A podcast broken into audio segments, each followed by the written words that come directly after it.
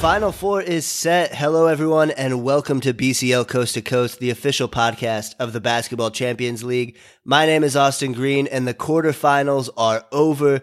There was some amazing action, and only four teams remain. Brose Bamberg, Telenet Giants Antwerp, Iberostar Tenerife, and Segafredo Virtus Bologna will be battling in the Final Four May 3rd through the 5th. Here to break down all the quarterfinal action with me is David Hein over in Germany. Dave, what do you think about the quarterfinals and our four final four teams? Uh, long season is uh, uh, coming uh, to uh, to a to a to a summit here. We have a really f- four great teams. Uh, I would say that three of them were pretty much. Um, yeah, we're pretty strong candidates to, to reach the final four. Antwerp then being, uh, you know, they, you know, we've, we've said before, it's always one surprise team in the final four. Uh, Antwerp having to go through the, the qualifying rounds.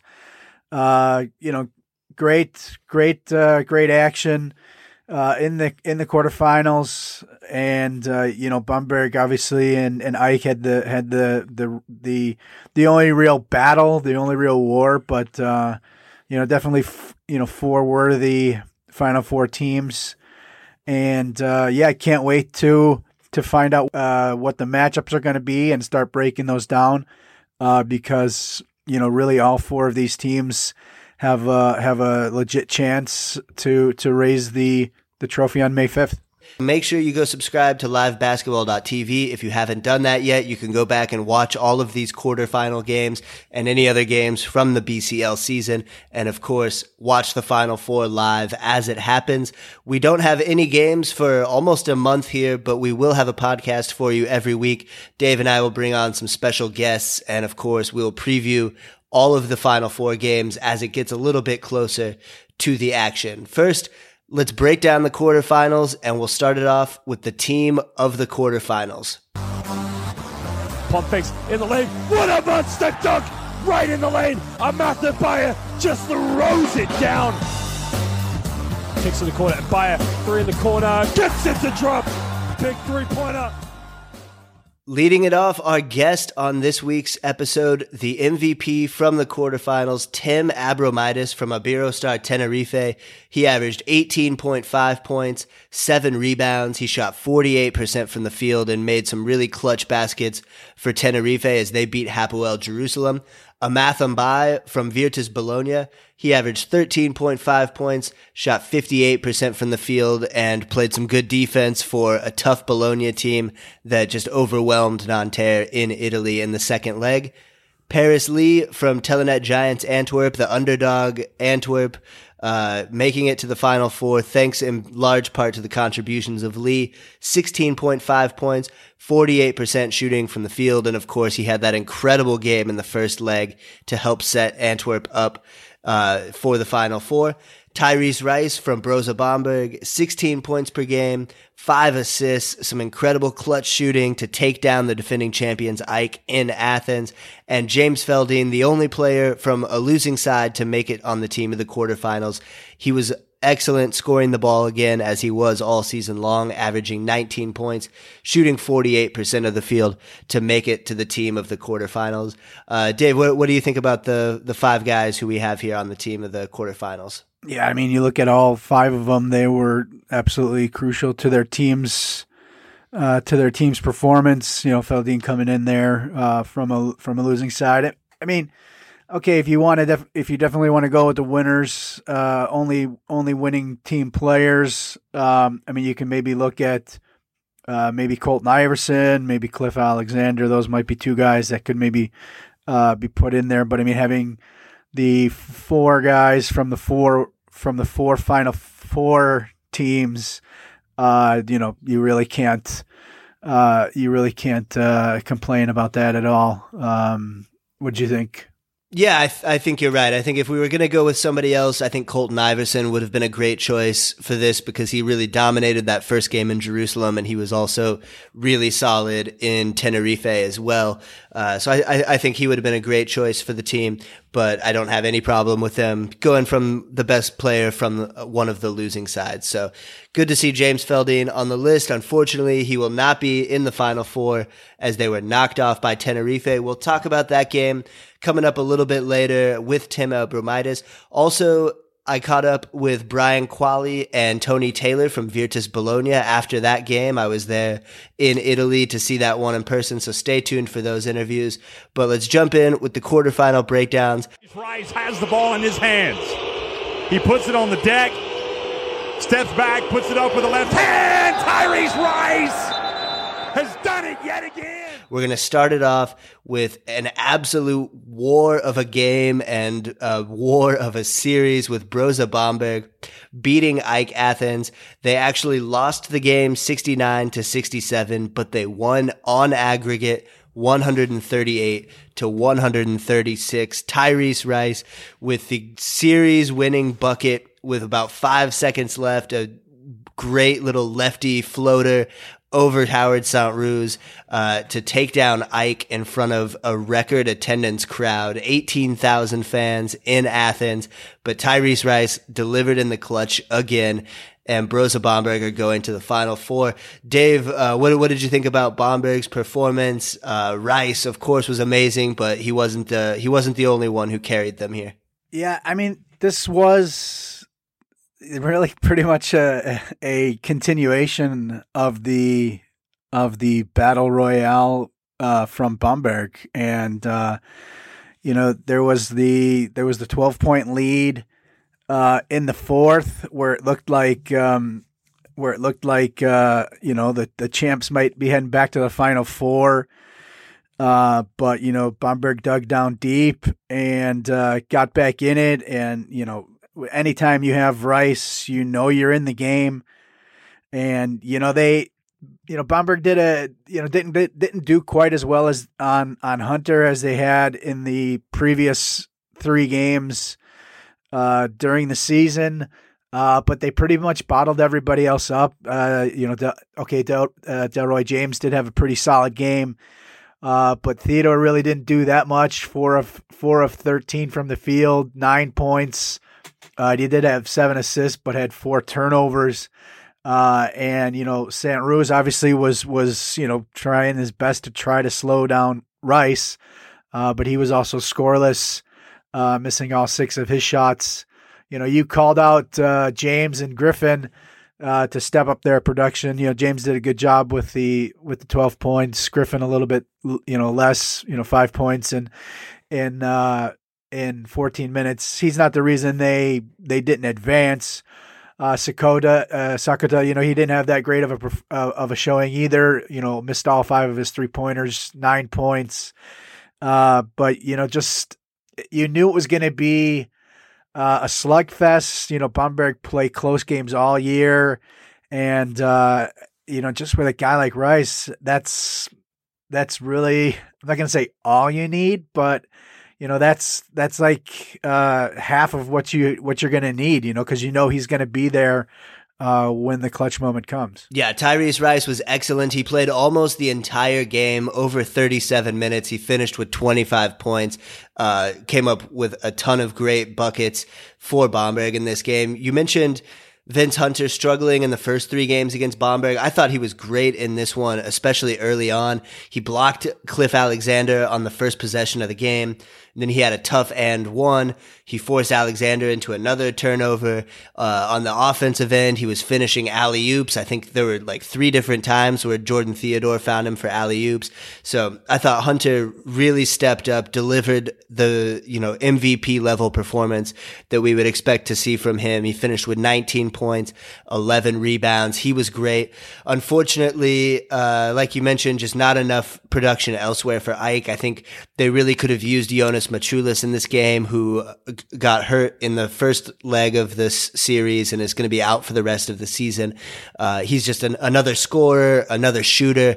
I think they really could have used him. They were only three of 20 from the three point line in this game and just continued their, their offensive struggles. You know, we mentioned last week They scored 68 points or fewer for the first time in uh, in in back to back games, and in their previous 53 BCL games, they had only done that twice. So this was some of the some of the worst offense that we had seen from AEK in the BCL.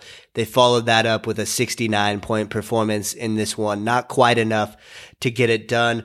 Um, and Dave, what did what did you think of the last play there, where after Rice hit that shot? There were still five seconds on the clock. Uh, AEK called a timeout. Luca Banchi draws up a play, and it ends up being Larentzakis who takes a really, really tough shot. It was there was some contact. Uh, Zisis bumped him a little bit, but definitely not enough to call the foul in that situation. Uh, wh- what did you think about that final play? Because to me, it looked like Larentzakis had a passing lane where he could have uh, dished the ball off to Vince Hunter with about three seconds left. Hunter could have gone up to the rim, and that's really the guy who, you know, that, that that's what you would want in that last situation, I would think, right? Is is Vince Hunter going up to the rim? So, uh, what what did you think about that final sequence?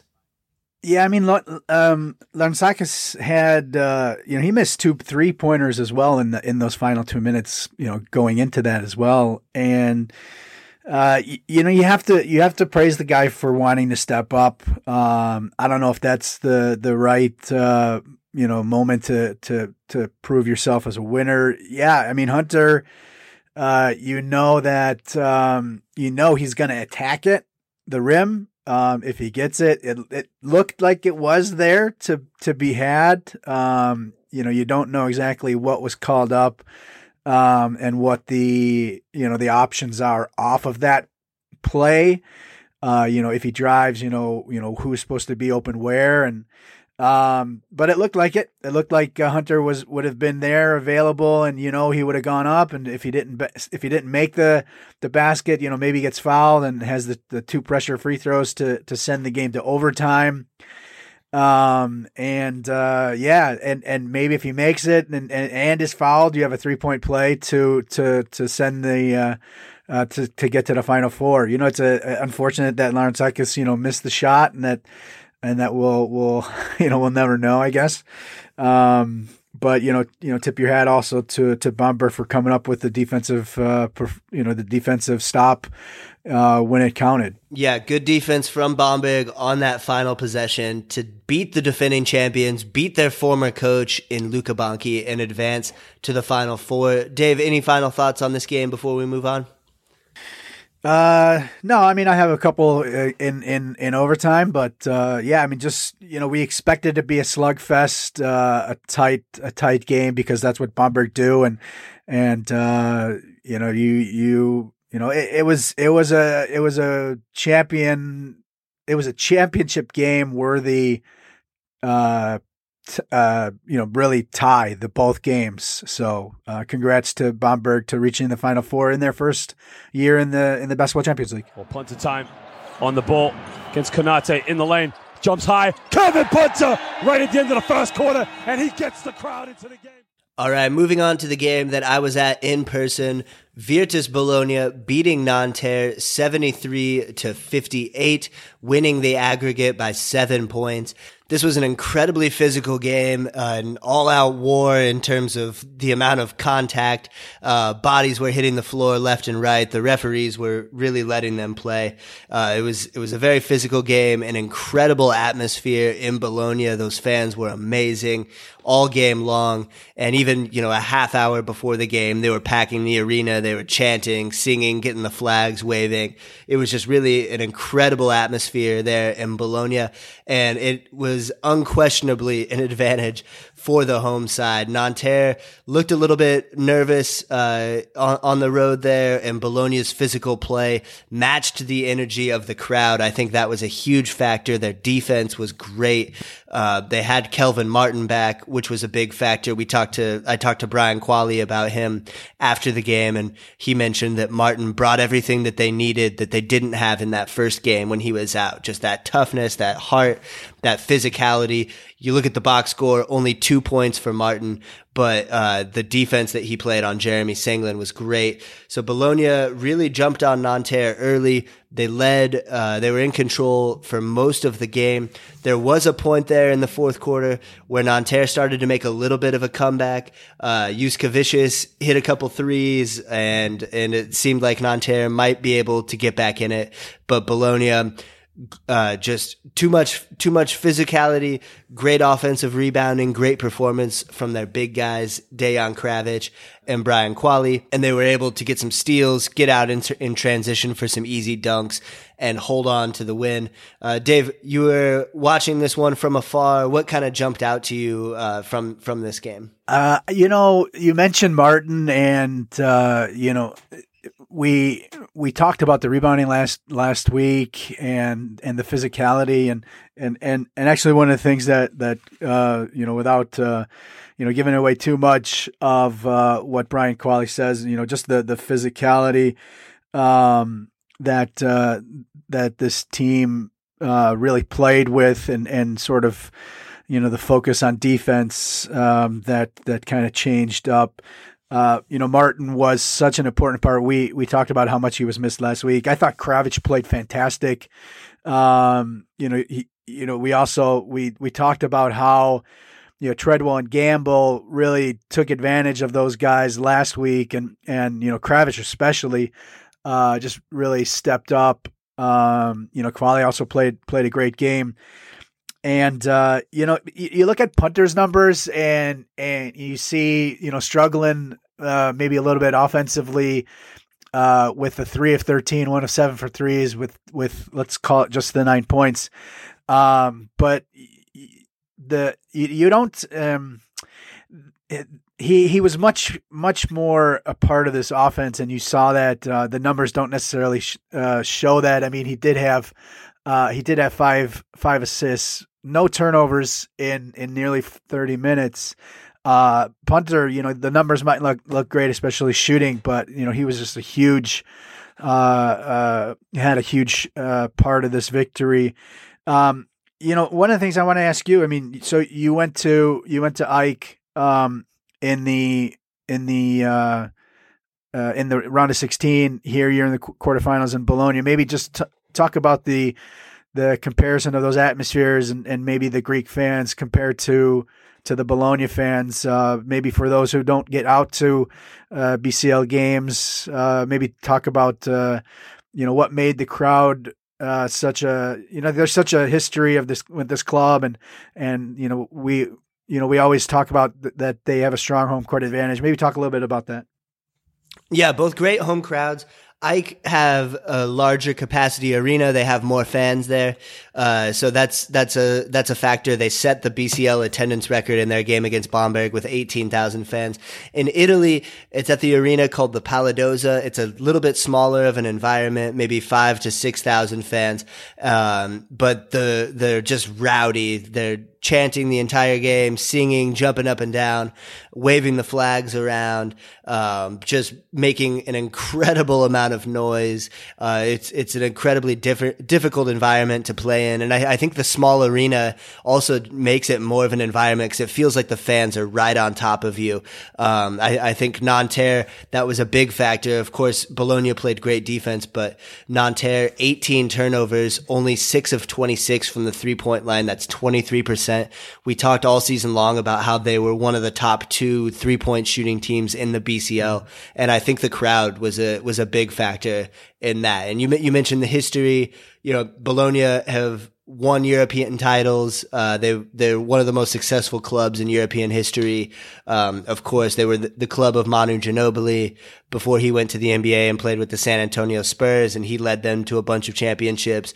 So a, a ton of history there. It's been ten years since Bologna have won a European trophy. Keith Langford led them to the FIBA Euro Challenge trophy back in 2009. And now, 10 years later, they'll get to fight for another European trophy as they head to the Final Four. Um, you mentioned Punter, only nine points.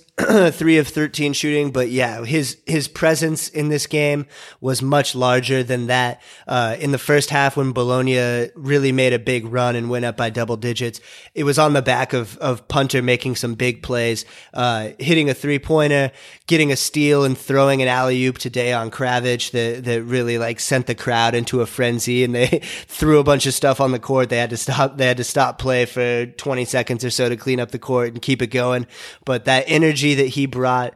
Um, he also had a, a really great no look pass in transition uh, in the second half. Just kind of that swagger, that confidence that, that he brought really uh, personified this Bologna team. You know, they they definitely played like the more confident team. They they looked completely different than they did in Nanterre in terms of their energy, their spirit, their hustle.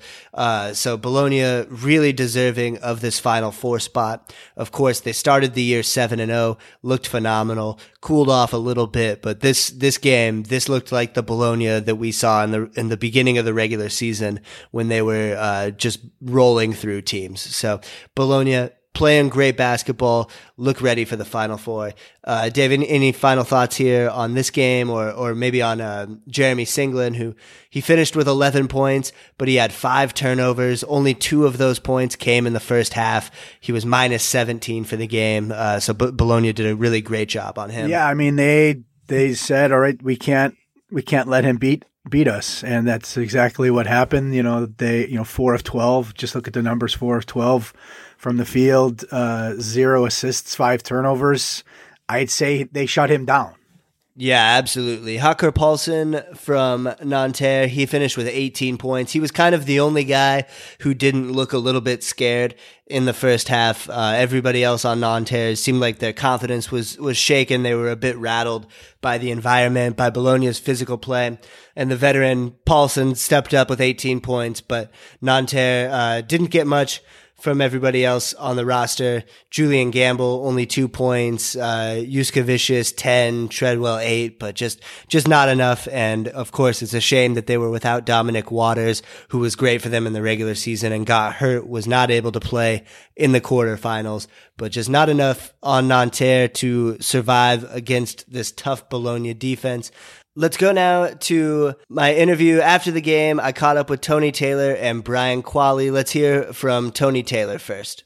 All right, I'm here with Tony Taylor. Tony, first of all, man, congrats on making it to the Final Four. How you feeling right now? Man, words can't describe. I think I lost my voice from yelling uh, so much. I mean, I got so close last year, uh, and just being being able to uh, push through and win this game was was just tremendous through these these guys. These guys that I play with, man. They, my teammates, they're so good, man. We, we just fought through, and, and I'm just happy, man. I, words can't explain. I'm just rambling. yeah, understandable, man. Uh, super physical game. How uh, how you feeling right now? Seems like you guys were maybe the tougher team in this one. Where you know there's a lot of fouls back in France mm-hmm. this time. Refs were letting you guys play a little bit. What do you think about just kind of the flow of the game and, uh, and the uh, physicality of it? We want to be a physical team. So uh, that that's what we need. So um, I'll feel it tomorrow, but I'm not even worried about that right now. The adrenaline is still pumping. I'm I'm I'm excited. I'm I'm hype. Uh, I'm just I'm just thankful. Nice. And yeah, you uh, so you only played like four and a half minutes in the first half, mm-hmm. and then you came out in the third quarter. You were super aggressive, attacking the rim. Mm-hmm. What was kind of your mindset at, at halftime uh, with leading to that change? Uh, I can't worry about the past. Whatever happened in the first half happened, and uh, I just tried to stay focused. And my teammates really just pushed me through that. They they my teammates, my coaches, they just pushed me through that to to give me confidence and be like, hey, first half first half happened. Let's let's focus on the second half and let's push through. And and I was able to help my team get a, a little jolt of energy. Yeah, Jeremy Senglin, he had a great game back in France mm-hmm. when they beat you guys. Uh, he was a lot more quiet today. What what kind of changed between games one and two? Do you think? Oh, we got a lot of guys rotating on them. Uh, David Cournooh and, and Kelvin Martin did an absolutely great job on him, pressuring him the entire game with in and out and in and out. And I think we just played an overall good team defense today. For sure. What'd you think of the fans out there today? Man, the fans every single game it's like this, and uh, you felt the energy as soon as you walk walk out on the court. It's an amazing atmosphere to play in, and and I'm thankful to be able to play here, and I'm thankful to have these fans. These fans are unbelievable. Cool. And you guys, so you made a coaching change a little bit ago with mm-hmm. Leaving, yes. Djordjevic coming in. Uh, what what kind of changes happened with that? Was it like a, like a shift in personality, or like a shift in tactics, or anything like that that, that kind of happened? Well, it's always going to be a shift when you change coaches or change players or anything. Anything. We changed uh, players. We got Mario as well, mm-hmm. so we all had to just adjust to what coach wants and and and. Uh, how he wants to play defensively, offensively. It was it was for sure a shift, but I, I think uh, guys are adjusting well, and, and, we're trying to do the best that we can every single day and, and absorbing everything that he's uh, giving out. Cool. Last question, man. Virtus Bologna in the Final Four. How's that sound? I love it. I All right, it. man. Let's go. All right, I'll let you go celebrate. Thanks, man. Have a good night, man. Thanks. All right. Thanks again to Tony for his time. It was, it was fun talking to him. He was incredibly excited uh, right after the game. Uh, and yeah, I thought it, was really cool. He was saying that he was so close to making it last year with Banvit. They made it to the quarterfinals, eventually lost to Monaco. You could tell how much this really meant to Tony Taylor. Uh, Dave, what, what, did you think about what he had to say? Yeah, I mean, you you can you see what uh, what it means to these guys. You know, interestingly enough, you know they lost uh, Banvit lost the first leg uh, again um, um, by eight points uh, back in uh, back last season, and we're, weren't able to to come back from that. He was able to do it this time. Uh, yeah, good. You know, uh, you know. Obviously, anytime you can reach a Final Four, it, it, it means a lot, especially if you were if you were so close uh, the season before. Yeah, and Tony Taylor and Banvit, they beat Nanterre in the round of 16 last year to advance to the quarterfinals. Now Taylor beats Nanterre in the quarterfinals to make it to the final four. All right. Next up, I also talked to Brian Qvale in Bologna. So let's go to that interview now. All right, I'm here with Brian Qvale. Brian, you just helped your team make it to the Champions League Final Four. How are you feeling right now? I feel fantastic. We've been through a lot of ups and downs this year. We've uh, stayed together. We had changes throughout the team, throughout the year. We've uh, uh, worked hard in the first round to finish first place, and then we uh, have just been fighting uh, game to game, and we really we had to win by at least eight points tonight. Uh, it was tough to play in Nanterre, but we stayed together. We had a huge crowd effort with us, and uh, the atmosphere was incredible. So to win and go to the Final Four was a, a, a, big goal for our team, and now we're not finished. We, we need to go win the whole thing. Yeah, so you mentioned you guys lost by eight points in Nanterre, and then you get the big win tonight. What what do you think were kind of the main differences between games one and two for you guys? Uh, game two, we we we had our, our fan support, we had the, the crowd, we had our energy, and we played incredible defense. Game one, they, they had a really good game plan that we were not. I mean, we're still learning new things with a new coach, new system, and we were not quite uh, all on the same idea, same page. And they had a lot of energy in that tier, so we, we fought hard, but we didn't we didn't uh, play as well as we could have. And we made changes, we prepared, and, and now we, we executed. And, and yeah. uh, game two worked a lot better for us uh, yeah. in front of our home crowd.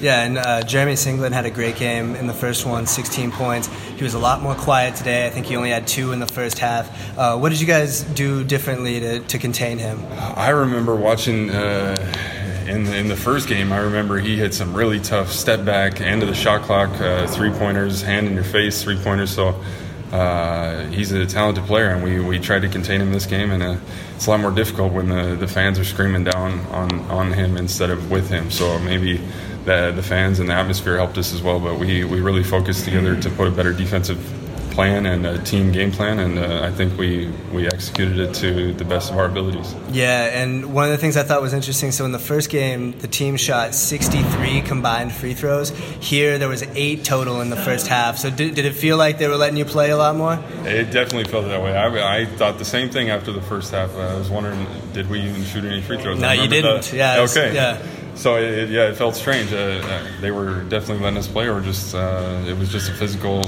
atmosphere. We came out physical from the start, like we wanted to do, and maybe uh, they just had to get used to the physical play because we were going to do it the whole the whole game. That was our strategy. Right. It seemed like you guys were maybe getting a little bit nervous there in the fourth quarter. It's kind of like a nervous energy when uh, like they got fouled on that three, hit the free throws, hit a couple shots.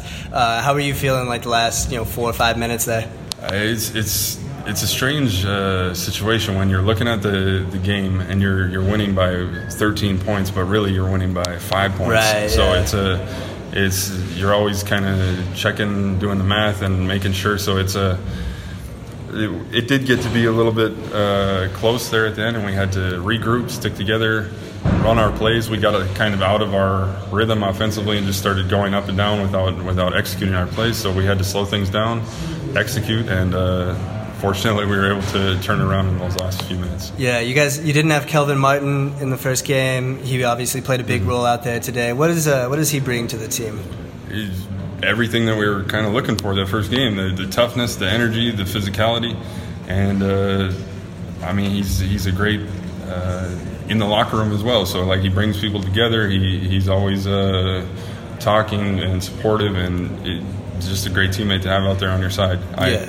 I I like having him on my side. I played against him before in the past, and uh, it's a lot better to have him on your side, uh, fighting against rebounds and, and playing pick and roll defense with him uh, on your team. Yeah, it doesn't seem like that would be fun to go against him. And good thing he found his contact lens too when he Yeah. dropped that. That was uh, that was like a potential like kind of weird game changing moment. You know, if he can't find that, I don't know if he hopefully he has, hopefully he has backups, but. He, he should, but I've, I've been through the same thing, man. Yeah. I, I, I've been doing this for a long time, and uh, I know exactly the same feeling he was going through. So I'm happy that I'm happy that worked out. Right. You, you mentioned you guys had some changes this year, um, of course, with Djordjevic coming in pretty recently. Uh, what have been kind of the biggest things that have, that have changed with the coaching change? Uh, man, I, it's hard to. A lot, a lot has changed. We completely restructured practice. We can reconstructed our offense, our defense. Uh, we we put a lot more focus on defense. Uh, before we were a very offensively talented team, but we didn't put quite as much focus on defense. And now it's transformed to running, executing plays on offense, but really focusing on winning games with defense. And we did that today. And practice is much more intense, and uh, the team seems to be coming together day by day. We're still learning and, and growing with the system, but we're improving every day. Cool. And I don't know if you've seen the other results yet, but right now uh, all the games are done. So the final four is Bamberg, they beat AEK. Uh, Tenerife beat Jerusalem, and then Antwerp beat Nizhny. So it's those three, and you guys in the final four. Obviously, you're really fresh off this game here, so you probably haven't had any time to think about it. But just kind of, what are some initial thoughts, you know, heading into the Champions League final four? those are some surprising surprising games. I mean, they, there's been some big upsets coming into this, uh, even in the last round to get to this point. So. Uh, those final four teams are really, really good teams. They've worked their way to be there. Uh, we've all fought to be there, and we're going to continue to do that. We're going to wherever it's uh, the tournament's going to take place, wherever the final four takes place, we're going to we're going to show up. We're going to give everything that we have, and uh, we now that we're here, we're, we're not stopping until we until we win this thing. All right. Thanks again to Brian for his time. Uh, Dave, what, what did you think about what he said there? Yeah, I mean, uh, really kind of, uh, you know, said exactly what we kind of all thought, you know, that, that, you know, when they weren't on the same page in game one and, you know, especially defensively, uh, that was clear, clearly the case, you know, 35%, uh, shooting for, for Nanterre, 18 turnovers, uh, you know, holding them to 23% from the three point, three point, uh, line.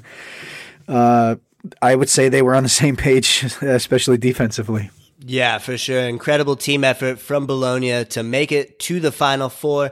All right, let's move on, Dave, to the next game. Telenet Giants Antwerp winning at home 66 to 61 against Nizhny Novgorod.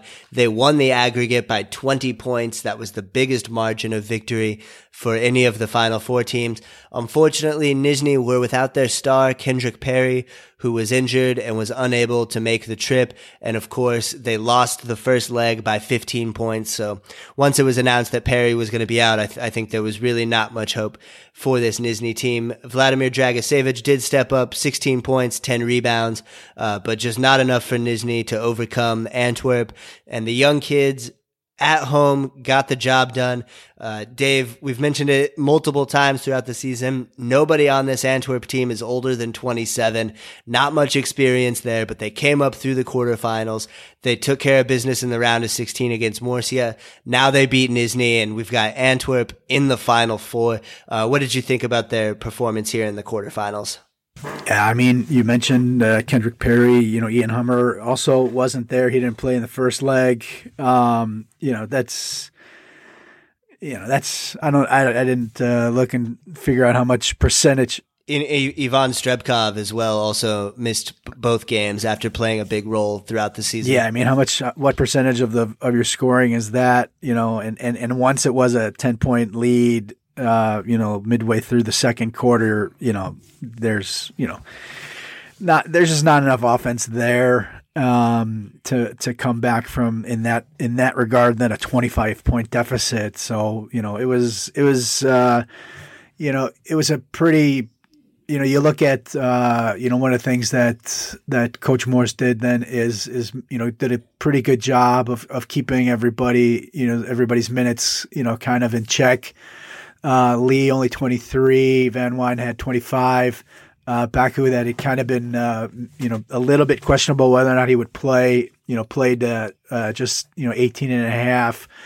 Uh, so, you know, did a, did a good job with keeping the minutes down, knowing that, you know, there's a, there's a couple of important games coming up in the, in the Belgian league. So, yeah, you know, you knew that there'd be, there'd have to be a, uh, Perry Superman like performance from probably at least two guys uh, from um, from Nizhny in order to get this done. It just wasn't the case. Yeah, Kendrick Perry scored 34 points in a quarterfinal game against Venezia when Nizhny won that one by 23. They really needed a performance like that from him in the second leg. Once it was announced that he was injured, I, I think that was, that was basically a wrap on this one with Antwerp going to the final four. Incredible coaching job by Roel Moors throughout the season. Uh, not only drawing up some great plays, like out of timeouts, he, he draws up beautiful stuff. Deacon Lloyd Smith and Igor Jerkovic, they've been writing about that on the website throughout the season. The guy draws up great plays, puts his guys in a position to succeed. But more so than that, just the, uh, the coaching job he's done with the mentality of building these guys confidence of, you know, of, you know, they, they certainly belong at this level. You know, they went through that tough group in Group C. We talked about this with Ismail Bako going up against Bamberg and AEK, two other quarter and, and Hapoel Jerusalem. Three of the seven quarterfinal teams that were not Antwerp, uh, Antwerp played against them in the regular season, and that that really helped, I think, kind of boost their confidence, put them in a position to succeed and, and get to the final four. And I'm I'm really excited for this team. I'm really excited to see them in the final four. I think they're going to be the, they're going to be underdogs, but they're certainly dangerous and uh, yeah, uh, Dave, any any final thoughts here? should we move on to the last game? Let's let's talk about uh, Tenerife. All right, Tenerife, the team that Dave was adamant would not make the Final Four throughout the season. Yeah, you know, I'll say it now. I'll say it. Here's, I, am gonna, I'm gonna. T- uh, hey, man, you get. That's one of the things you have to do when you when you make bold predictions. You also have to, you know, fess up and and and uh, have your portion of humble pie. You know, I you know, I've been I was finding reasons why this team, you know, didn't convince me all year. And uh, you know, hey man, they they showed up, uh, you know, and uh, you know they they punched uh, Prometheus in the face in the in the first quarter uh, after lo- after being uh, after losing by twelve in, in the in the round of sixteen, and then put down slap down a a, a big first quarter 15-0 run, and yeah, I mean go ahead you know Tenerife. Congrats to them, and uh, yeah, I, humble pie, man. They they they uh, they they definitely showed me that uh, that they are worthy to be in the in the final four.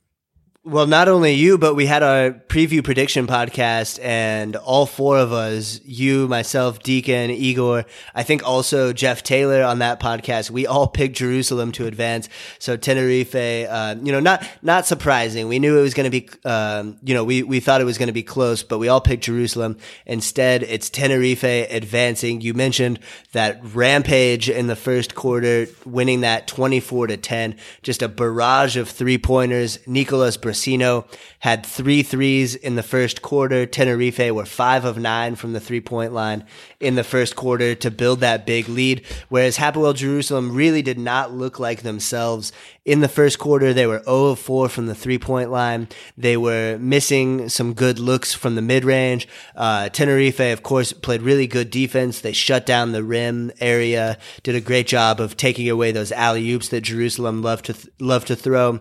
Um, but Jerusalem also just didn't didn't look quite like themselves. You know, I think they were also maybe a little bit rattled by the by the situation, but they did make a comeback. They cut the lead down to 30 to 24 at one point. Uh, so they were only down by four points on aggregate. Looked like it was going to be a good game, but Tenerife just kept coming and coming. Uh, we mentioned uh, you know, Brusino finished with 15 points. Tim Abromaitis had 21 points, nine rebounds, really did a lot of his damage in the second half to put this game away. Colton Iverson started the game uh, with a couple quick buckets to put Tenerife in in a good position to win. Uh, Ferran Bassas hit some big shots. He finished with 14 points. He had three three pointers.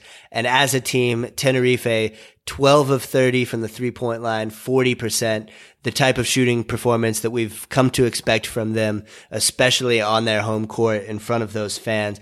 Uh, so it was a great performance from Tenerife on the offensive side of the ball, getting 81 points. But Dave, how about that defensive effort holding this Jerusalem team to only 64, their lowest total in BCL history? Um, you know, a guy we've been talking about all year for the high level of maturity, uh, you know, beyond his years.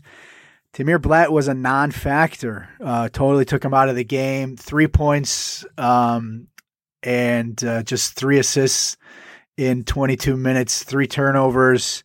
Uh, was never really able to. You mentioned the the alley oops and stuff. Was never really able to uh, to to get the the team moving and um, uh, you know definitely fantastic performance by by Tenerife in that.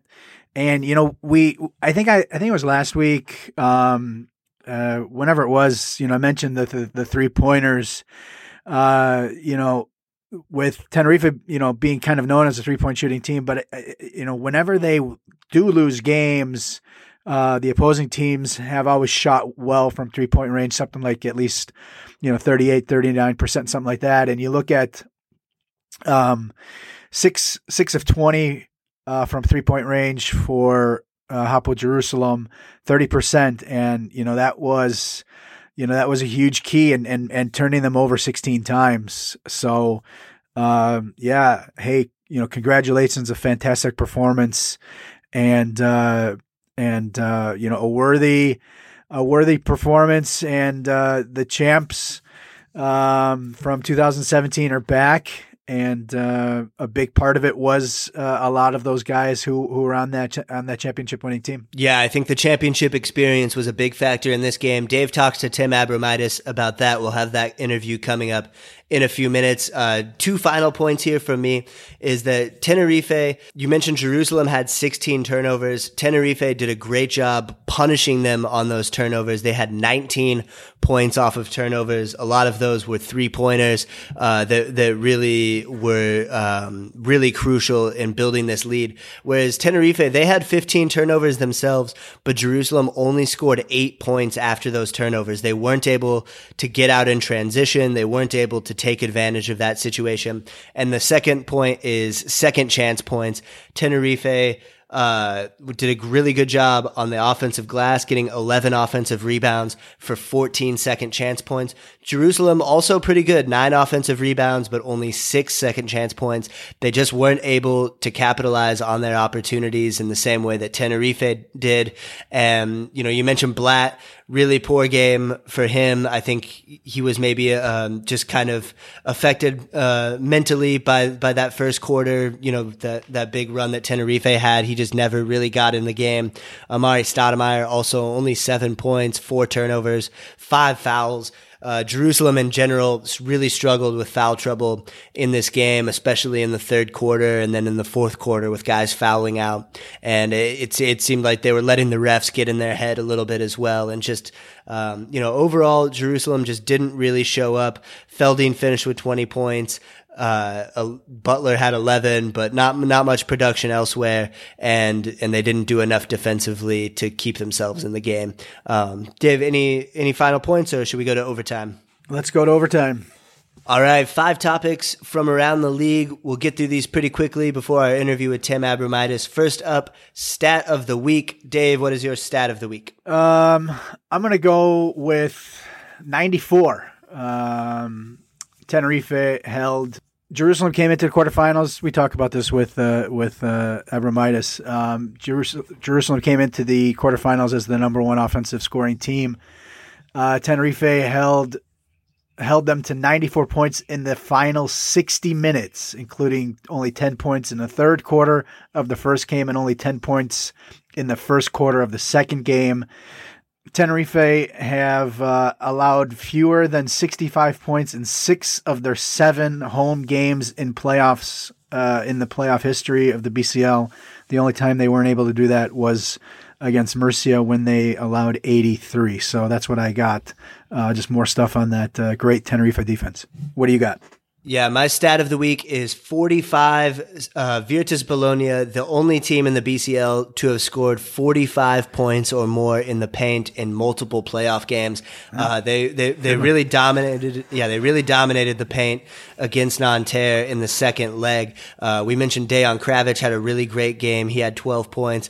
Qvale was doing some damage inside, getting offensive rebounds and putbacks. Um, and, it, and it wasn't just the big guys either. The other guys, um, a lot of this happened in in transition, um, you know, fast break dunks. Uh, but Tony Taylor, one of the smallest guys on the court, he was relentless in the second half, attacking the rim. Got six quick points in the third quarter to really keep Bologna's energy up, keep them rolling. So 45 points or more in the paint for Bologna in back in uh, in two playoff games uh, to help them get to the final four. Next up, surprise of the week. I'll go first on this one, and my surprise was just Jerusalem just not really showing up in this game. Didn't look like themselves at all. Um, obviously, credit to Tenerife for that, for, for taking them out of the game. But Jerusalem just seemed like mentally, emotionally, they weren't quite ready for this game. I'm not sure what happened there. I don't know if it was the long trip to Israel or what the deal was. But, um, you know, I, I'm not surprised that Tenerife won and advanced because they are a great team. But I am surprised that it was a blowout like this to win by 17 points.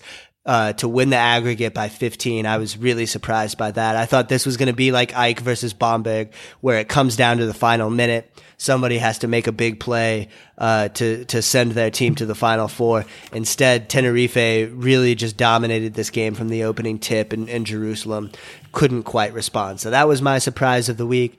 Dave, what do you have for this one? Uh, I'm going to go to Nanterre. Hitting just six of 26 three pointers, 23%. Uh, the only time they shot worse uh, in the season was against an Italian team, Venezia, just 17% in, in uh, game day 13. I just, um, especially, you know, mentioned uh, uh, you know, just two of eight. Um, I, I thought that that uh, the one of the best shooting teams, uh, one of the best three three point shooting teams, uh, would have been able to come up with a better performance. But again, you have to tip your hat to Bologna. So that's the surprise that to me that that Nanterre wasn't able to do more uh, from the outside. Next up, we have Overreaction Friday. Dave, I'll let you go first on this one. Uh, what, what's your overreaction? Um, I'm going to say Antwerp are getting even better. Uh, you go back and uh, you you might not realize it, and and it's not a very you know big stat line, uh, but uh, um, Moses Kingsley, five minutes, 24 seconds, missed both of his shots, didn't grab any rebounds or anything like that, just but, but played the first game of the season for him uh, in the BCL. Um, you know, this is a guy that, um, you know, averaged 11.6 rebounds, led the led the Belgian league in blocks last season in his rookie season. Uh, was a uh, uh was the SEC uh, Player of the Year uh, preseason pick uh, with Arkansas. Ended up being an all all uh, a second team All SEC uh, in his senior year. Uh, he missed seven months with a back injury, and 6'10 Nigerian uh, rim protector, enforcer. So you have all of those weapons, and now you're adding uh, a guy who averaged 11 and six in the in the Belgian uh, Belgian league, uh, leading shot blocker, and uh, are we are they getting even better now? And now you have almost a month to work him into uh, into things offensively because you know he's going to be there defensively. So my overreaction: are Antwerp getting even better? What do you got? Yeah, that's a great point. That you're going to be very dangerous in the final four. My overreaction: I'm moving to Bologna. I loved it. I loved it there. it was amazing. Uh, the the atmosphere at the game, of course, was incredible. It's known as Basket City because they had two great teams uh, in the '90s, in particular, kind of in the golden age with Virtus Bologna and their rivals Fortitudo ba- battling it out. It's a true basketball city through and through.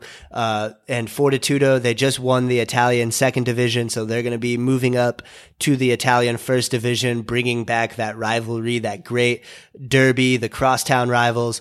Uh, so that's going to be amazing next year. And of course, Virtus Bologna flying high, making it to the final four in the BCL. Also, the food is incredible. I think everyone knows that about Bologna. Uh, just a cool little town in general, but a, a basketball city. The environment was amazing at that game. So I, I think I might be moving to Bologna, Dave. Sounds good, man. Do it. Next up, we have the player from the quarterfinals who we will miss the most in the final four. So, which player uh, from the from the losing team that we will miss in the final four? I'll go first with this one, and I'm to say Vince Hunter. Uh, I've loved watching this guy all season long. Plays with so much energy, so much passion, uh, constantly hitting the floor, hustling. He's so active. Uh, I, I, thought he was clearly the MVP of the regular season. Uh, he I was eventually outperformed by Tyrese Rice in this series. Uh, you know, he struggled in the first game against Cliff Alexander, but he really responded in the second game. Did everything he could for AEK. I wish he could have got the ball on that last possession to potentially send them to the Final Four. But I'm gonna miss Vince Hunter. That guy was so much fun to watch all season long, and he's still young as well. So great things ahead for Vince Hunter. Uh, Dave, who do you have for this one? I'm gonna say uh, guy I've been uh, touting all year as the underrated player of the year, Tashawn uh, Thomas. Uh, eight points, eleven rebounds, uh, three steals, two blocks. Guy's been doing it all season for a team with so many great weapons and big name weapons and everything else. And, you know, has really kind of just been, uh, you know, flying under the radar. At least that's my feeling. And, uh, you know, I would have loved to have been able to see two more games of, uh, of Thomas in the, uh, in the uh, final four. So I'm going to miss him. Yeah, and I'm going to throw Kendrick Perry into this mix as well. Uh, I loved watching Kendrick Perry this season. It, it would have been cool to see him in, in a Final Four setting with uh, with the way he steps up in big games. But unfortunately, uh, Nizhny not able to get it done against Antwerp. And the last topic, the best moment of the quarterfinals. This could be a big shot, a huge block, any any just kind of special moment. Uh, Dave, what was your favorite moment from the quarterfinals? Uh, I'm gonna I'm gonna say in the AEK Bamberg game, you know, AEK had had used that 12-2 run to to take the to take the 12 point lead. Uh, and it looked like everything was was uh, was going in in AEK's uh, way. Um, and uh, and then Bryce Taylor uh, came up, nailed three three pointers uh, within two minutes, and made it a made it a five point game, made it a one point game uh, on aggregate.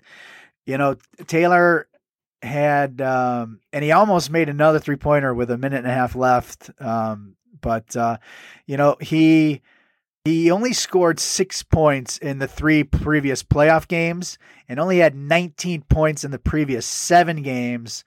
Uh, so just, and as a guy that's been battling injuries uh, so much uh, over the last year and a half, and to see him step up uh, and uh, and really give the spark that was needed, you know, back to back to back, basically three pointers.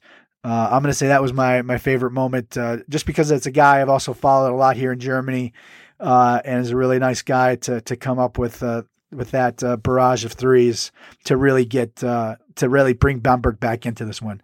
What are you going to remember most about the quarterfinals? Yeah, just one one final thought there. It was really cool to see Taylor do that. A guy who's missed a lot of time with injuries to come up with those threes, and I thought it was cool that Tyrese Rice after the game on Twitter was uh, was talking talking up Bryce Taylor um, because, of course, you know Rice twenty five points, hit the game winning shot. He's going to get a lot of the credit, but they don't get to that point if Taylor doesn't hit those three three pointers. So great moment there. For me, my favorite moment, uh, it, it's probably because I was there in person, but just watching Bologna celebrate after that game, uh, just the the pure joy on these guys' faces. Um, you know, you you can really get a sense of what these guys have been through throughout the course of a long season. Uh, it, it takes a toll on your body. It takes a toll on your mind throughout the year.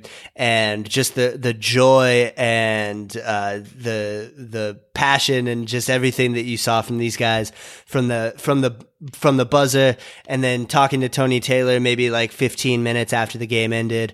Um, he was just buzzing and, and just the, the pure joy coming off of him. It, it was, um, it was really cool to see that. And so that, that was, uh, that was my favorite moment. Of course, the opposite side, you've got the Nanterre guys who are incredibly disappointed. Their, their BCL season coming to an end after a hard fought year. Uh, but that, that was my favorite moment, just kind of seeing the, the players celebrate there in Bologna after earning a trip to the Final Four. So that's going to do it for overtime. Coming up next, we have Dave's interview with quarterfinals MVP Tim Abromaitis.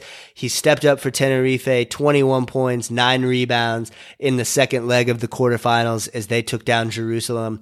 Dave and I will join you on the other side of the interview to wrap things up. But here's Tim Abromaitis.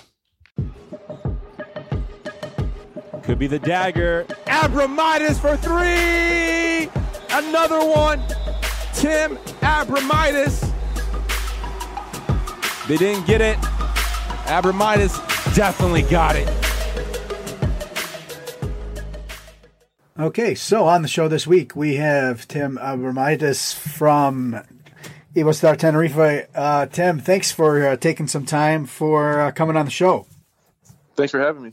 Glad to be here. Um, you guys are 81 64 victors over Hapoel Jerusalem in the home return leg for a 15 point aggregate win over the Israeli team uh, to reach the Final Four. Uh, congrats on, on reaching the Basketball Champions League Final Four. How's it feel to be back? It's nice. I mean, it's it was uh, you know not an easy road to get here. Um, but from the start, uh, a goal for the team was to to get back to the Final Four. We were obviously really disappointed last year when we didn't make it and we're we're knocked out in the round of 16. But um, it feels great to, to be back in the Final Four and, and to be able to, to compete for for another championship, hopefully. Uh, Jerusalem came into the quarterfinals as the number one offense. Uh, maybe what concerned your team the most uh, about them and, and how they play? Well, I mean, they're obviously a, a great offensive team. Um, they have a ton of talent at every position.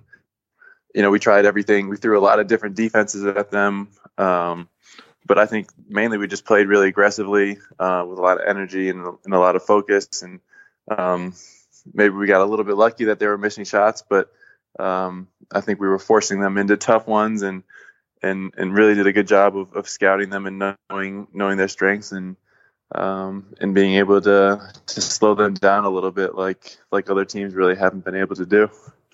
Uh, exactly, slowed them down. Uh, you know, they scored 94 points in the final 60 minutes of this of this tie. You know, you look at the 10 points in the third quarter of the first game and 10 points in the first quarter of the the second game. Uh, what would you say were the were the keys in that defensive effort? Then, how did you guys slow that slow down this high octane offense? Um, literally by slowing them down. I mean, they are. Uh, I mean, such a fast team that is able to run in transition. Um, one of the the keys for us was to stop their fast breaks and not let them get easy layups or you know good good looks at transition. Um, so that meant maybe having one guy stay back on defense instead of going for offensive rebounds. And um, really just sprinting back and finding your man and communicating. Um, and then always being aware of who the shooters were. Um, Feldeine is, is one of the best players in offense in, in all of Europe. And, uh, he was really key for us, even though he still, he still scored a lot in both games. Um, but trying to rotate and, and, contest every shot was, was key for us. And I think we did a really good job of, of, of not giving up easy looks, both in, in transition and in, in half court. Uh, you you scored 16 points or more in four of the fr- uh, four of the first 15 games this season, and then you went off for 16 and 23 uh, in in uh, against against Jerusalem. Uh, what was really working for you, and maybe was it part of the game plan for you to be more aggressive offensively? Um, a little bit. I mean, I think they, like us, were throwing different defenses around, um, switching and um, trying to to put a guard on me and then and then adjusting from that. Um, so we try to take advantage of that a little bit to to get me a couple more open shots. Um, I think my teammates did a great job of, of finding me for open looks. Um, that's something that we've we've done well all year in, in the Champions League is, is, pass the ball and find the open man, and and that's why we've been able to to shoot with pretty high percentages. Um, another thing was was Javi Beirán, who's been one of our leaders, um, didn't play in the first game and then was limited yesterday. Um, so people kind of had to to step up um, to fill in for his his role a little bit, and um, it just so happened that I got some more touches and, and was lucky enough to to knock some shots down. Uh, we kind of thought that Colton Iverson would maybe struggle a little bit with Jerusalem's athleticism, but you know, really he was a beast. Um, he's been actually fantastic. Really, the last eight games, uh, almost 14 points, 65% shooting, and seven rebounds. Um, what do you think about his performance in the series?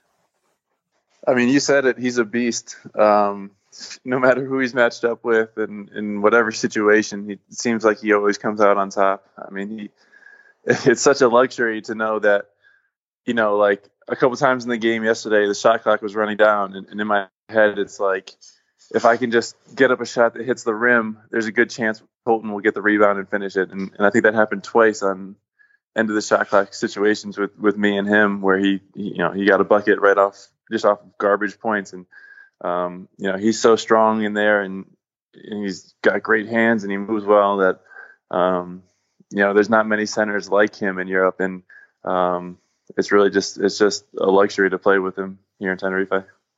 Uh, let's go back to the round of 16. You guys were down 12 points after the first leg. Uh, you know, many many thought you you guys wouldn't advance, uh, and then you really came out with that huge first quarter uh, to get a, a 22 point victory. Um, what was the mindset going into that return leg, which uh, you know against one of the you know, really up and coming teams uh, that surprised a lot of people this this season in Prometheus Patras? Um, yeah, I mean they they played a great game in Greece um, and really had us on our heels. You know, they they jumped out on us and um, you know we were kind of just lucky to to recover it to even 12 points after that that first game.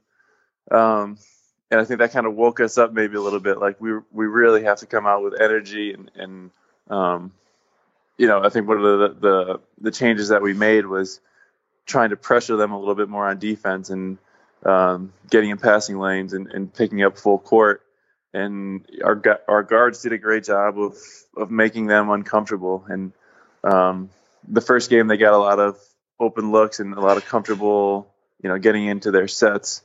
And then in the second game, they weren't able to do that because of because of the pressure that that our guards were putting on them. And um, I think it was, it was, a combination of that, and then also playing at home has been, you know, a great advantage for us in, in the round of 16, and then against Jerusalem also because our fans are incredible. Um, you know, they really gave us an extra boost in, in those two games where we needed to to come back to to win to pass the round. So um, I, I don't I don't know where the final four would be. It would be incredible if it was here, but um, you know, it would it would stink if we can't can't count on those fans again. But I think those are the the keys for for helping us, especially in that that round against against uh, Prometheus. you know, they were also a new young team. Uh, you much of this team obviously had played and won the Champions League uh, back in 2017. Uh, also, were in the in the playoffs last season. How much did did your team's experience in the previous two years help in that regard in in in, in beating both uh, Prometheus and uh, Hapoel Jerusalem? I think it definitely helped. I mean, we were when we won it two years ago, we didn't win either of the first games in, in the round of 16 in the quarterfinals. Um, and then last year we won the first game and then lost the second one to to get bounced out in the round of 16. So I think we all knew in our heads that no matter what happens in the first game, you know, and everything's still in the air and, and up for grabs in the second game. Um, so you know, like we were we, we were down against Prometheus and um, you know, we were we were losing by nine, I believe, at, at halftime in Jerusalem, but nobody was was getting nervous and nobody was was worried because we knew from experience to look at it as like an 80 minute game where okay we're losing after the first half of the first game but it's there's still 60 minutes for us to to play good basketball and um, that definitely helped us to to make those comebacks and, and win in the last two series uh, this is your third season in the in the Basketball Champions League. Um, maybe just your your thoughts about uh, the the competition level uh, this season compared to the previous two editions. Uh, I think it keeps getting better. I mean, when uh, when the season started and we saw the list of the teams, um, you know, we knew you know this is going to be a, a, pretty good challenge just to make to the final four. You know. Um, even just to do well in our group. Um, we, you know, obviously we finished first, but with our group um, having Nanterre, having Venice, um, Holon, Bonn, like those are all really good teams, and um, you know every every week we had another challenge, and um, I mean I think it's it's it's been good for us. Like we've we've played really well, but it's definitely been challenging, and and um, it seems like like the competition keeps getting better and better. Uh, let's let's go uh, a bit back to your background. Uh, you were born and raised in Connecticut. Um, we like to ask our guests uh, kind of uh, what basketball is like back home. Uh, you know, many people know UConn basketball, but not much otherwise. so, how's the run in in Connecticut? Um, there's a lot of good players that come from Connecticut. I think um, you know the the advantage is there's a lot of little cities in Connecticut and um, you know a lot of people in a, kind of a small space. So um, for me, like even going back in the summer, like I can always find a pickup game to go play in because there's there's so many guys around that play and everything is so close. Um, so I mean, growing up, it was it was it was really easy to find find good places to play and, and people to challenge myself against. Um, obviously, there's no professional team in Connecticut, so it's it's kind of split between people rooting for for you know the Boston, you know the Celtics or the the New York teams, um, or you know just just rooting for the University of Connecticut. But um, for me, I think it was it was a big advantage to to grow up there to um, to be able to play against good competition and, and um, you know, for me personally, my older brother played also, so I was able to to always compete against him and his friends, and I think that that ultimately helped me to, to become a better player. You ended you ended up going to Notre Dame, um, and after a, a, freshman year where you really didn't play very much, you you redshirted, uh, and then came back with a really strong sophomore year. Uh, how much did that year help you looking back on it now? Oh, it helped me a ton. I think um, first of all, mentally, just not not struggling through sitting on the bench for another year and, and questioning if I belonged at that level or you know if I had a future at Notre Dame. Um, it was good for me to just get in a different mindset that um, you know I, I, belong here. I can be a great player here, um, and this is my year to really work on on getting ready for for being a good player. And um, the coaches did a great job of, of staying on me, working me out every day. Um, you know, I tried to get in as much extra work as possible and and and work hard in practices, knowing that that was kind of like my game for me that year. Um, so I think I, I, took a really big step forward by sitting out that year, and um, it's it's paid dividends even even up till today. I think. Uh, you also you tore your ACL very early in your in your senior year. Uh, you applied for a for another redshirt uh, year, but the NCAA didn't grant that. Uh, people always say things happen for a reason. What do you think was the reason for that whole experience, and, and what did you learn from it? Um, you know, I mean, I wish it didn't happen. Getting hurt like that, um, you know, it was definitely a bummer of a year to basically miss my whole senior year and then um, not get another one after it. But I mean, in the end, it, it's it's it's worked out for me. You know, like um, I was I was lucky enough to get a, a really good job here in Europe with Asvel um, after not having played and after being being hurt for almost a full year. Um, and I don't know, it was a, another thing to overcome, but I think it made me stronger. Um, after it was all settled and out, you know, once I'm, once I got healthy, um, to know that you can't take playing basketball for granted and, and have to enjoy every moment that you have out there on the court. Um, and, and I think maybe now I have more fun playing basketball and, and try to take advantage of, of every situation that, that I can because I had that that experience. Your your father played for Real Madrid and and then a couple other teams uh, in a few years uh, over in Europe and then also in in Japan. Um, maybe how much did he talk about uh, European basketball and, and, and maybe how much did you know about it in general when when uh, you started the the thought process of of of uh, of heading overseas? Um, I knew a lot about his experiences, and and he and my mom were were living over here for five or six years, whatever it was that they were in Europe, um, and then Japan. And um, you know they, they had great experiences living over here, and, and really spoke highly of of living in in foreign foreign countries and the friendships they made and um, the experiences they had. And um, when I was really little, we actually took a family vacation to Istanbul because that was one of the places they had played and um, still had friends from there. And um, it really opened my eyes to the whole possibility of, of coming to Europe and, and that European basketball existed way before I think other people my my age or in my situation would have known. Um, so once I started playing a little bit more at Notre Dame and um, started having a little bit of success, I knew that that European European basketball could be an option for me, and um, you know I knew a little bit about the teams and uh, the leagues and, and and stuff like that, and so maybe that gave me a, little bit of a head start for for being prepared for when the day came to to come over here and and and keep playing professionally. Uh, you also have uh, Lithuanian roots, um, and I uh, I think there was an interesting story about how you found out about that. I guess with a school project. Uh, maybe can you tell us about how you found out about your Lithuanian roots?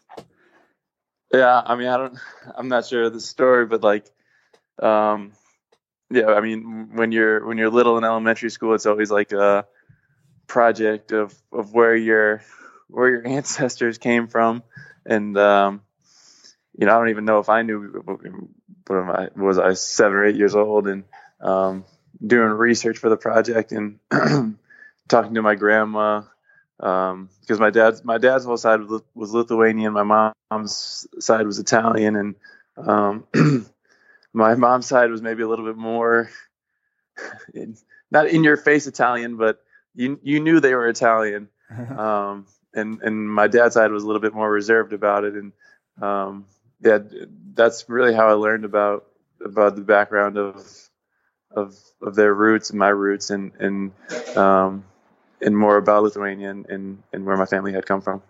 And and I mean, you probably lived according to some Lithuanian traditions, even though you didn't know about it, right?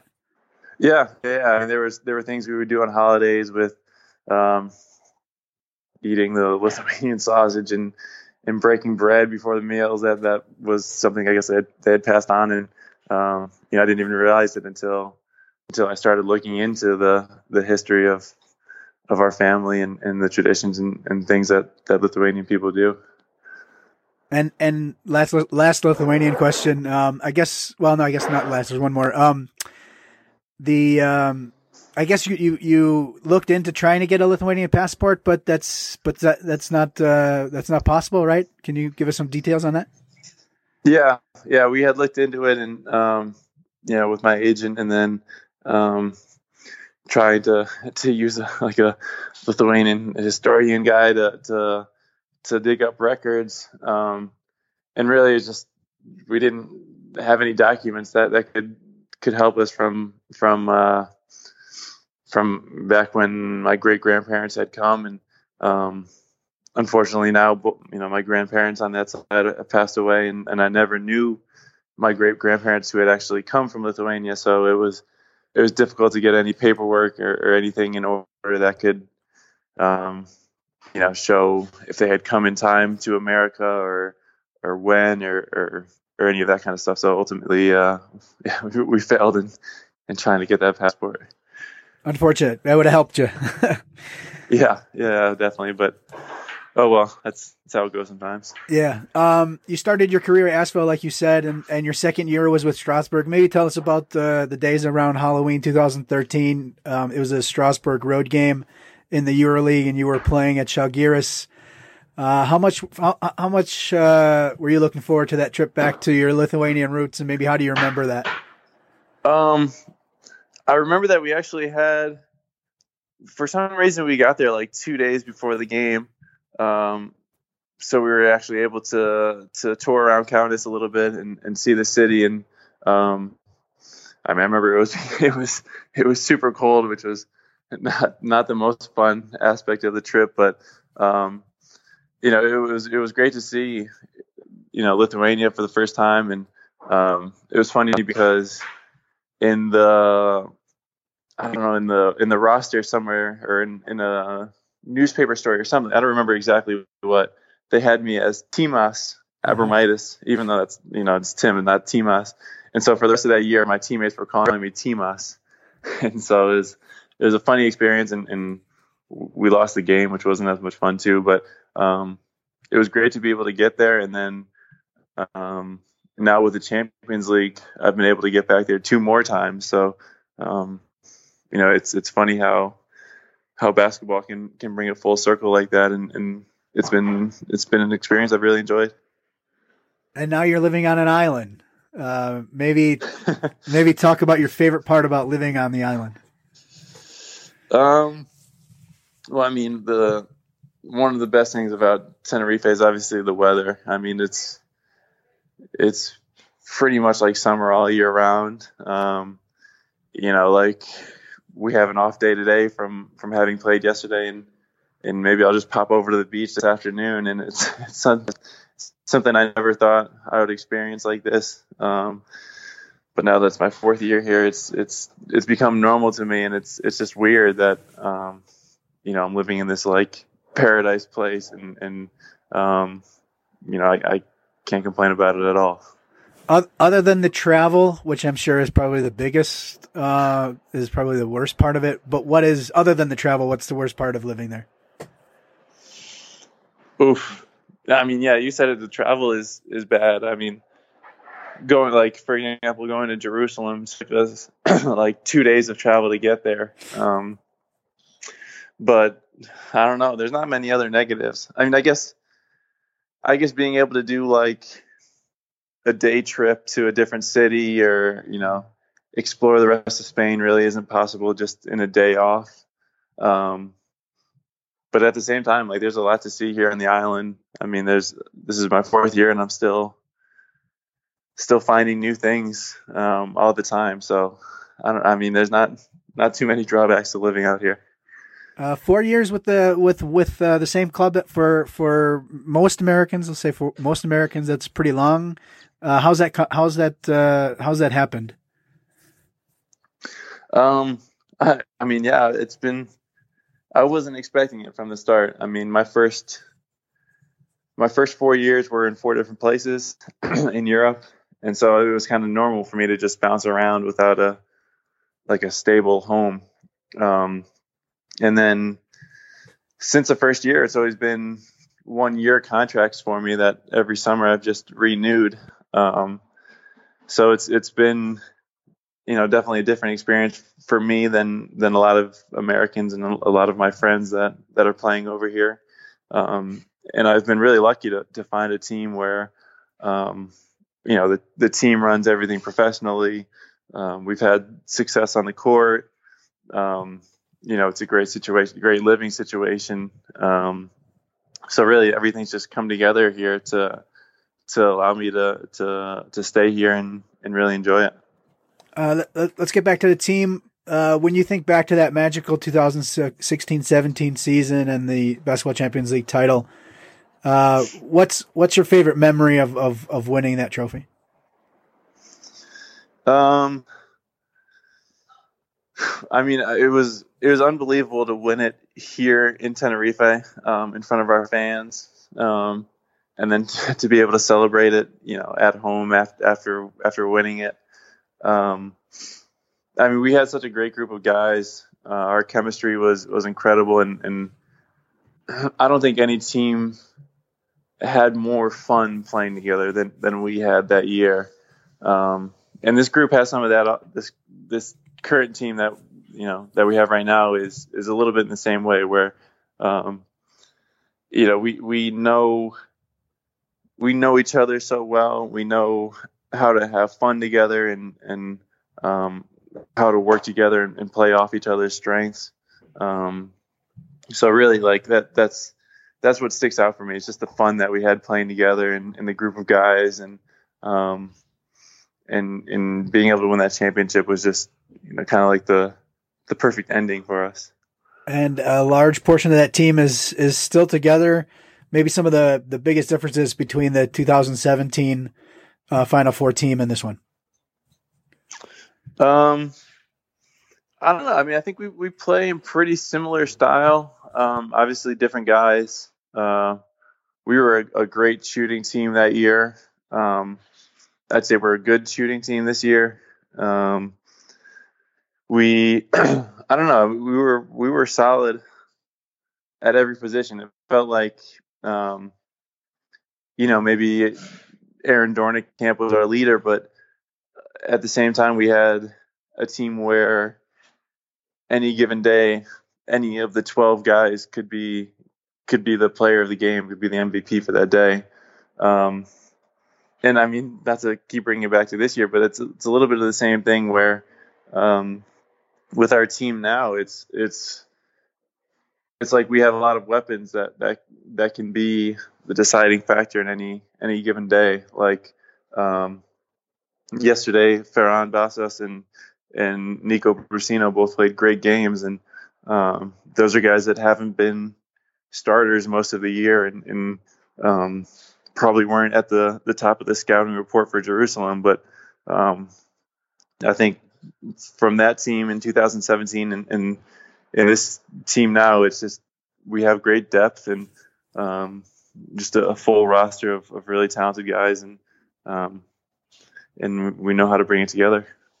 When you when you saw Davin White come back, uh, maybe how much did you think that maybe the team should bring back uh, Will Henley too from the from the 17 champs, especially since he's actually from your uh, near your hometown in Connecticut? Yeah, yeah, another Connecticut guy, and um, you know he he was great for us. Um, Will, you know, was great teammate, great, still a great friend. Um, it would be unbelievable if I could play again with him sometime soon.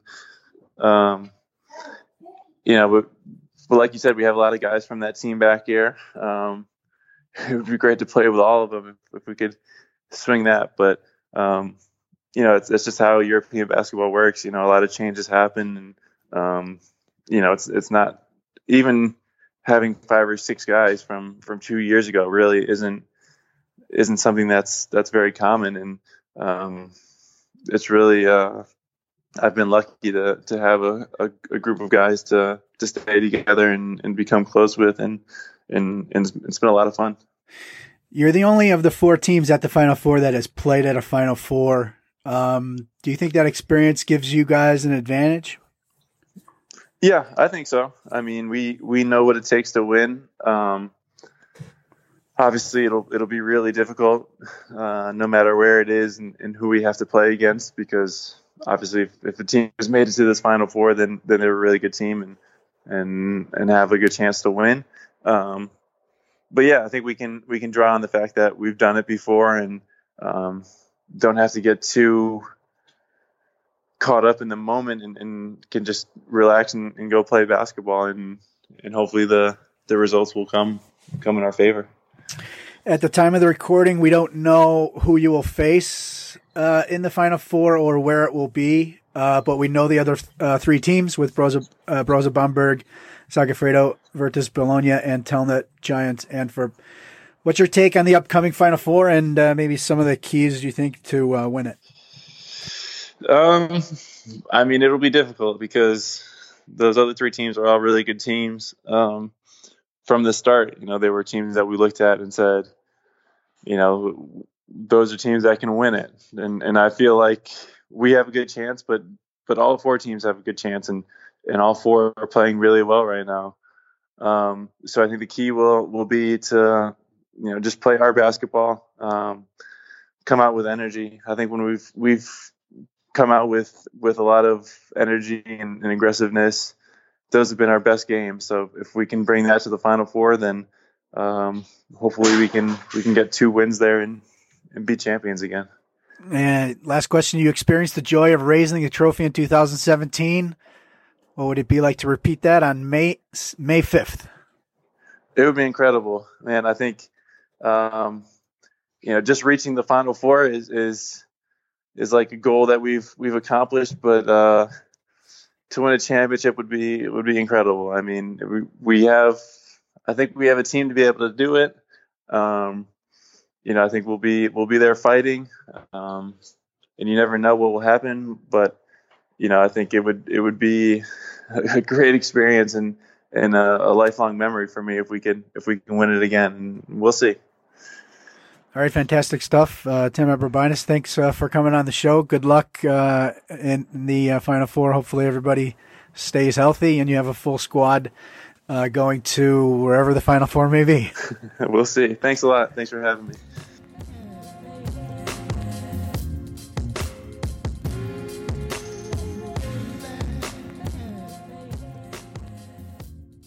All right. Thanks again to Tim Abromaitis for his time this week. Uh, Dave, a lot of interesting stuff there. What did you think about what Tim had to say? You know, this, um, like I had mentioned before, they've, uh, I've been, I haven't been looking for reasons. I've been uh, finding reasons why not to like this team. And uh, not going to say not to like this team, but, um, you know, we talked to Javi Beirán way back early in the, in the season, you know, wonderful chat with, uh, with, with, with Tim here. Uh, and man, they're making me like them. uh, and you know the the fact that that uh, you know he talked about how you know they have so much fun playing together, and uh, and you see that, and nobody cares who's going to step up, and you see that, and uh, it, you know it's just a it's just a really great uh, team uh, that plays like a team and just shares the ball and everything else like that. So um, you know, I, again, it, you know, another another Tenerife player just you know showing that there's a there's a good reason why the Tenerife fans have a have a great team to support uh, and and a joyful team to support. Yeah, they've been a fun team to watch all season long. Can't wait to see them in the final four. It's going to be amazing, regardless of who they get matched up with, whether they're going up against Antwerp, the young kids, it'll be the experienced Tenerife versus the up and coming Antwerp, whether they're going up against Bologna or Bamberg in just a big time heavyweight matchup. Uh, either way, it's going to be amazing to watch in the final four, May 3rd through the 5th. Uh, Dave, any final thoughts uh, as we wrap this up? No, just uh, look forward to kind of breaking down the matchups next and next week's show. Um, talking to um, to some other people that we're we've uh, got some interviews uh, uh, lined up, and I think people will enjoy those insightful chats on on on the history uh, of this league. So uh, um, yeah, just can't wait to to find out where where the party's going to be, and uh, and also then to find out uh, who's going to be playing who. Yeah, so no games until May 3rd, but we will have a podcast every week. We'll have some special guests. Uh, we'll have some player interviews and we'll do a big Final Four preview leading up to the big event. It's May 3rd through the 5th. The Final Four is set. We're finally here, Dave. We've got four great teams Antwerp, Tenerife, Bologna, and Bamberg. I can't wait. It's going to be amazing. Make sure you go to the website, championsleague.basketball, uh, to check out everything you need to know to get ready for the Final Four. Deacon and Igor will have some articles going up, of course, over the course of the next month. Uh, you can also vote for some awards that are going to be coming up. Uh, it's it's looking like award season here pretty soon. So go check that out. Also download the official Champions League app and make sure you subscribe to livebasketball.tv. Check out the Champions League Twitter and YouTube page for all the highlights and you can watch some of these games in full. So that's going to do it for this week's podcast. Thanks again to our guest, Tim Abromaitis. Thanks to Tony Taylor and Brian Qvale for their time after the game. For David Hein over in Germany, my name is Austin Green. This has been BCL Coast to Coast, and we'll catch you next week.